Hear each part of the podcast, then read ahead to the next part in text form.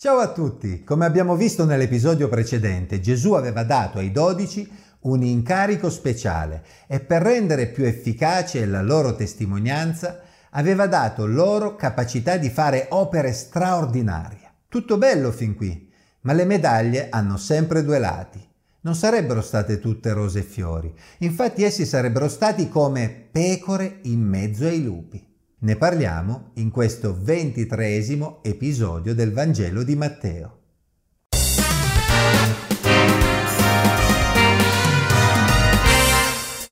Ecco, io vi mando come pecore in mezzo ai lupi. Siate dunque prudenti come i serpenti e semplici come le colombe. Guardatevi dagli uomini, perché vi metteranno in mano ai tribunali e vi flagelleranno nelle loro sinagoghe, e sarete condotti davanti ai governatori e re per causa mia per servire di testimonianza davanti a loro e ai pagani.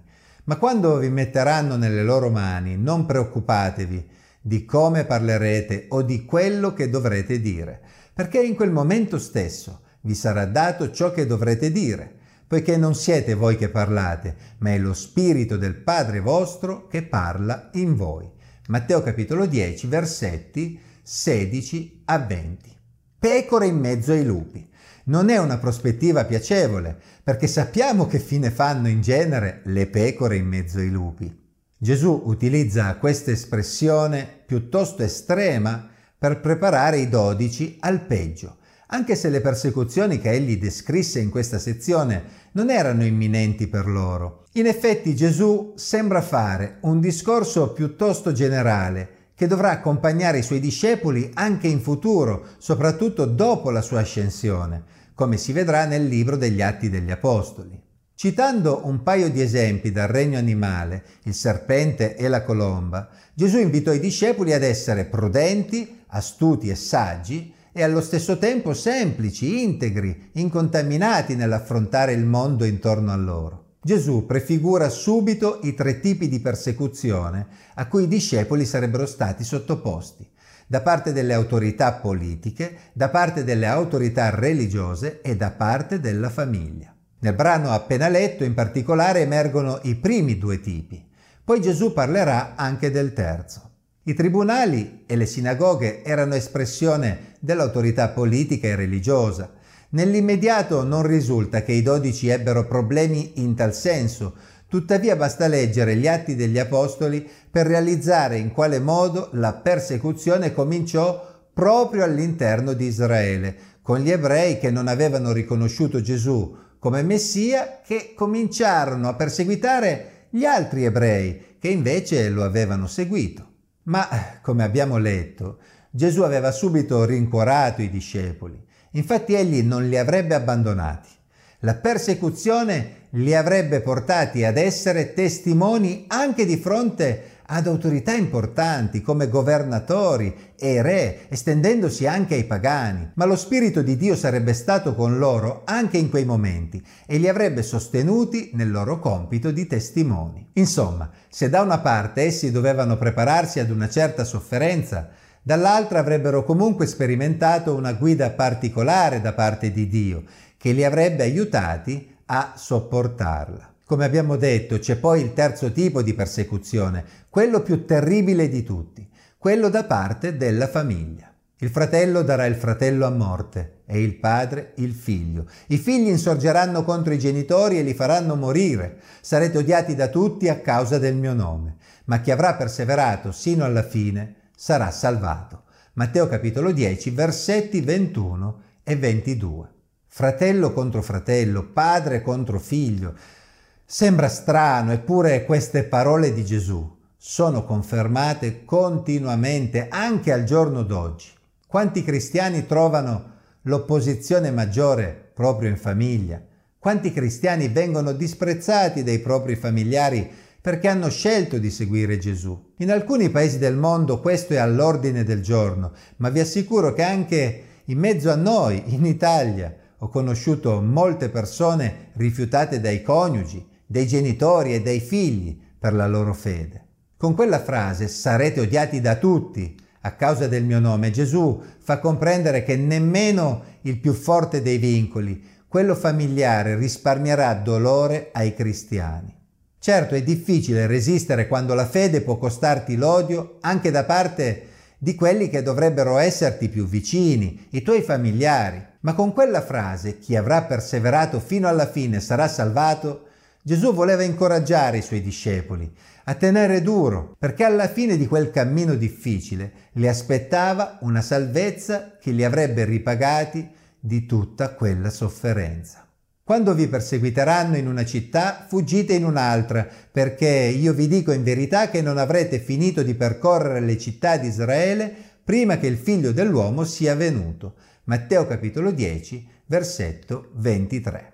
Questo versetto può sembrare strano se non si fa un ragionamento logico. Noi oggi, quando pensiamo alla venuta di Gesù, pensiamo al suo ritorno alla fine dei tempi e purtroppo spesso proiettiamo questa nostra conoscenza all'indietro mentre leggiamo i Vangeli, dimenticando che i discepoli di Gesù in quel momento ma non avevano nessuna conoscenza di un simile concetto, cioè del fatto che Gesù dovesse tornare una seconda volta. Per gli ebrei del primo secolo, la venuta del figlio dell'uomo era sempre legata al regno di Dio che veniva stabilito per sempre, secondo quanto descritto in Daniele capitolo 7, versetti 13 e 14. Gesù in quel momento stava promettendo che quel regno sarebbe stato inaugurato prima che essi avessero finito di percorrere le città di Israele, quindi molto presto. Se leggiamo il libro degli Atti, vediamo che dopo l'ascensione di Gesù, i suoi discepoli, rinvigoriti dallo Spirito Santo, raggiunsero in fretta Israele, Samaria e si spinsero oltre nel resto dell'impero romano. Quindi Gesù aveva mantenuto la sua promessa?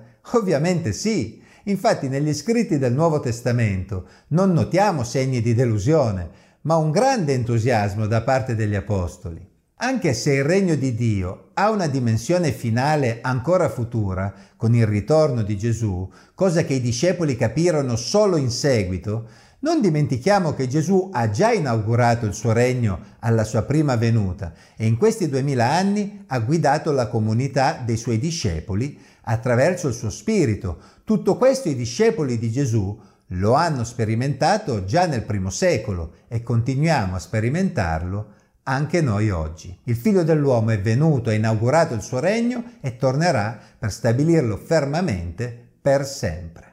Sentendo parlare di persecuzione, Qualche discepolo avrebbe però potuto avere delle perplessità, perché se Gesù era il Messia, i suoi collaboratori avrebbero dovuto soffrire invece di regnare subito con lui? La cosa era alquanto strana. Un discepolo non è superiore al maestro, né un servo superiore al suo Signore.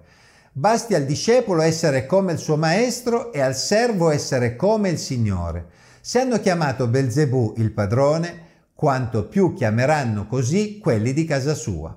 Matteo capitolo 10, versetti 24 e 25. Gesù stesso avrebbe sofferto, sarebbe stato rifiutato e sarebbe stato chiamato Belzebù. Se il re stesso era destinato a soffrire, i suoi servi non potevano pensare di avere un trattamento migliore. Tuttavia i discepoli non dovevano avere paura. Non li temete dunque, perché non c'è niente di nascosto che non debba essere scoperto né di occulto, che non debba essere conosciuto. Quello che io vi dico nelle tenebre, ditelo nella luce, e quello che udite dettovi all'orecchio, predicatelo sui tetti. E non temete coloro che uccidono il corpo, ma non possono uccidere l'anima, temete piuttosto colui che può far perire l'anima e il corpo nella genna. Matteo capitolo 10, versetti 26 a 28. I discepoli avevano ricevuto da Gesù un messaggio di cui non dovevano vergognarsi.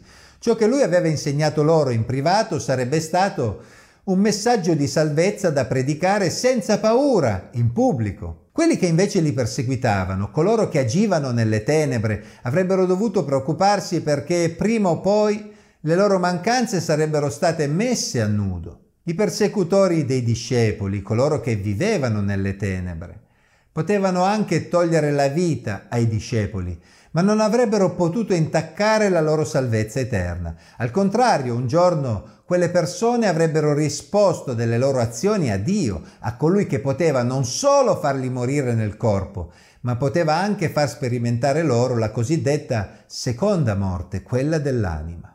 I discepoli, benché perseguitati, dovevano continuare a confidare in Dio che si sarebbe preso cura di loro. Due passeri non si vendono per un soldo, eppure non ne cade uno solo in terra senza il volere del Padre vostro. Quanto a voi, perfino i capelli del vostro capo sono tutti contati. Non temete dunque, voi valete più di molti passeri. Matteo capitolo 10, versetti 29 a 31. Se Dio si prendeva cura dei piccoli passeri, di poco valore al mercato, non avrebbe certamente abbandonato i suoi figli che confidavano in lui. A questo punto, nel racconto di Matteo, Gesù rielaborò diversi concessi già espressi e si avviò verso la conclusione. Chi dunque mi riconoscerà davanti agli uomini, anch'io riconoscerò lui davanti al Padre mio che è nei cieli.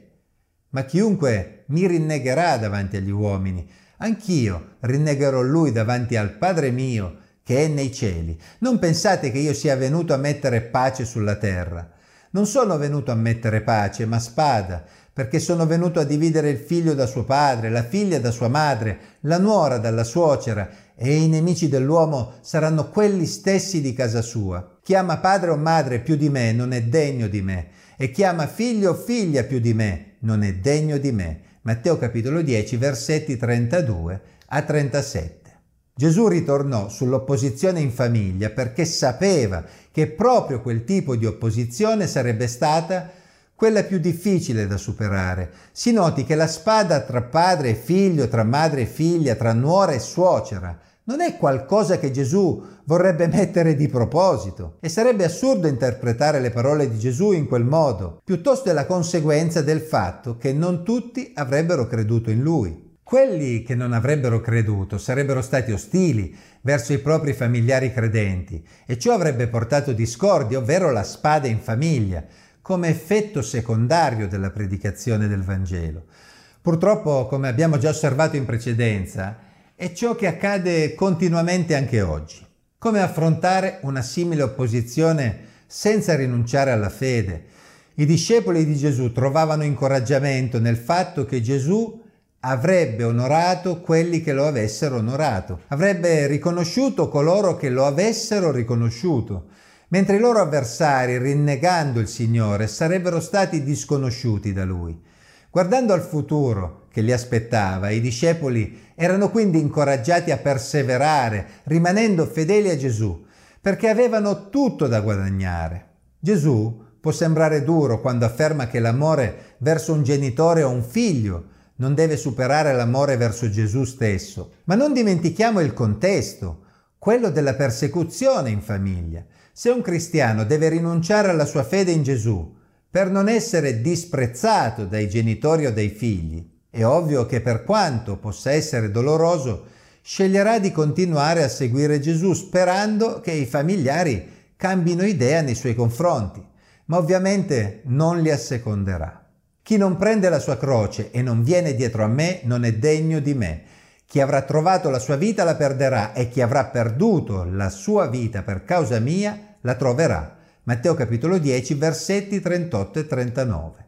In questo contesto comprendiamo molto bene quanto potesse essere pesante la croce da portare per un discepolo di Gesù. Infatti seguire Gesù poteva costargli anche il disprezzo da parte dei suoi cari e poteva costargli addirittura la vita.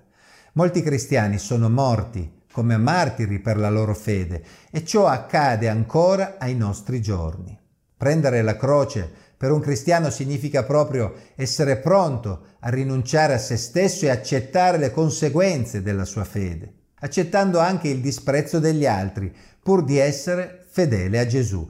Può sembrare una vita persa, una vita sprecata per chi non ha conosciuto l'amore di Dio, ma chi ha conosciuto il Signore sa che le parole di Gesù sono vere, che avrà perduto la sua vita per causa mia la troverà. Chi preferisce invece tenersi la sua vita così com'è, evitare le discussioni con gli altri, evitare di essere additato come cristiano, secondo i parametri di questo mondo sembra fare una scelta saggia, ma secondo Gesù costui sta invece sprecando la sua vita e la perderà. Spendere la propria vita per il Signore può costare parecchio, ma allo stesso tempo dona delle soddisfazioni già in questa vita, come emerge dalla conclusione di Gesù.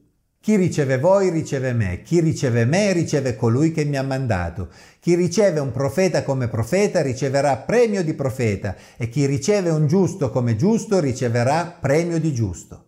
E chi avrà dato da bere anche un solo bicchiere d'acqua a uno di questi piccoli, perché è un mio discepolo, io vi dico in verità che non perderà affatto il suo premio. Matteo capitolo 10, versetti 40-42. Gesù conclude così questo secondo grande discorso del Vangelo di Matteo, riferendosi a coloro che invece di perseguitare i discepoli li avrebbero ascoltati, avrebbero creduto alle loro parole. Sì, essere discepolo di Gesù avrebbe portato persecuzione, ma avrebbe anche portato la gioia di vedere persone che avrebbero ricevuto i discepoli, avrebbero accettato il loro messaggio riconoscendoli come mandati dal Signore, come profeti, come giusti. E tutte quelle persone sarebbero a loro volta entrati nel novero dei giusti e dei profeti, predicando a loro volta ad altri. Avrebbero ricevuto il loro premio da parte di Dio.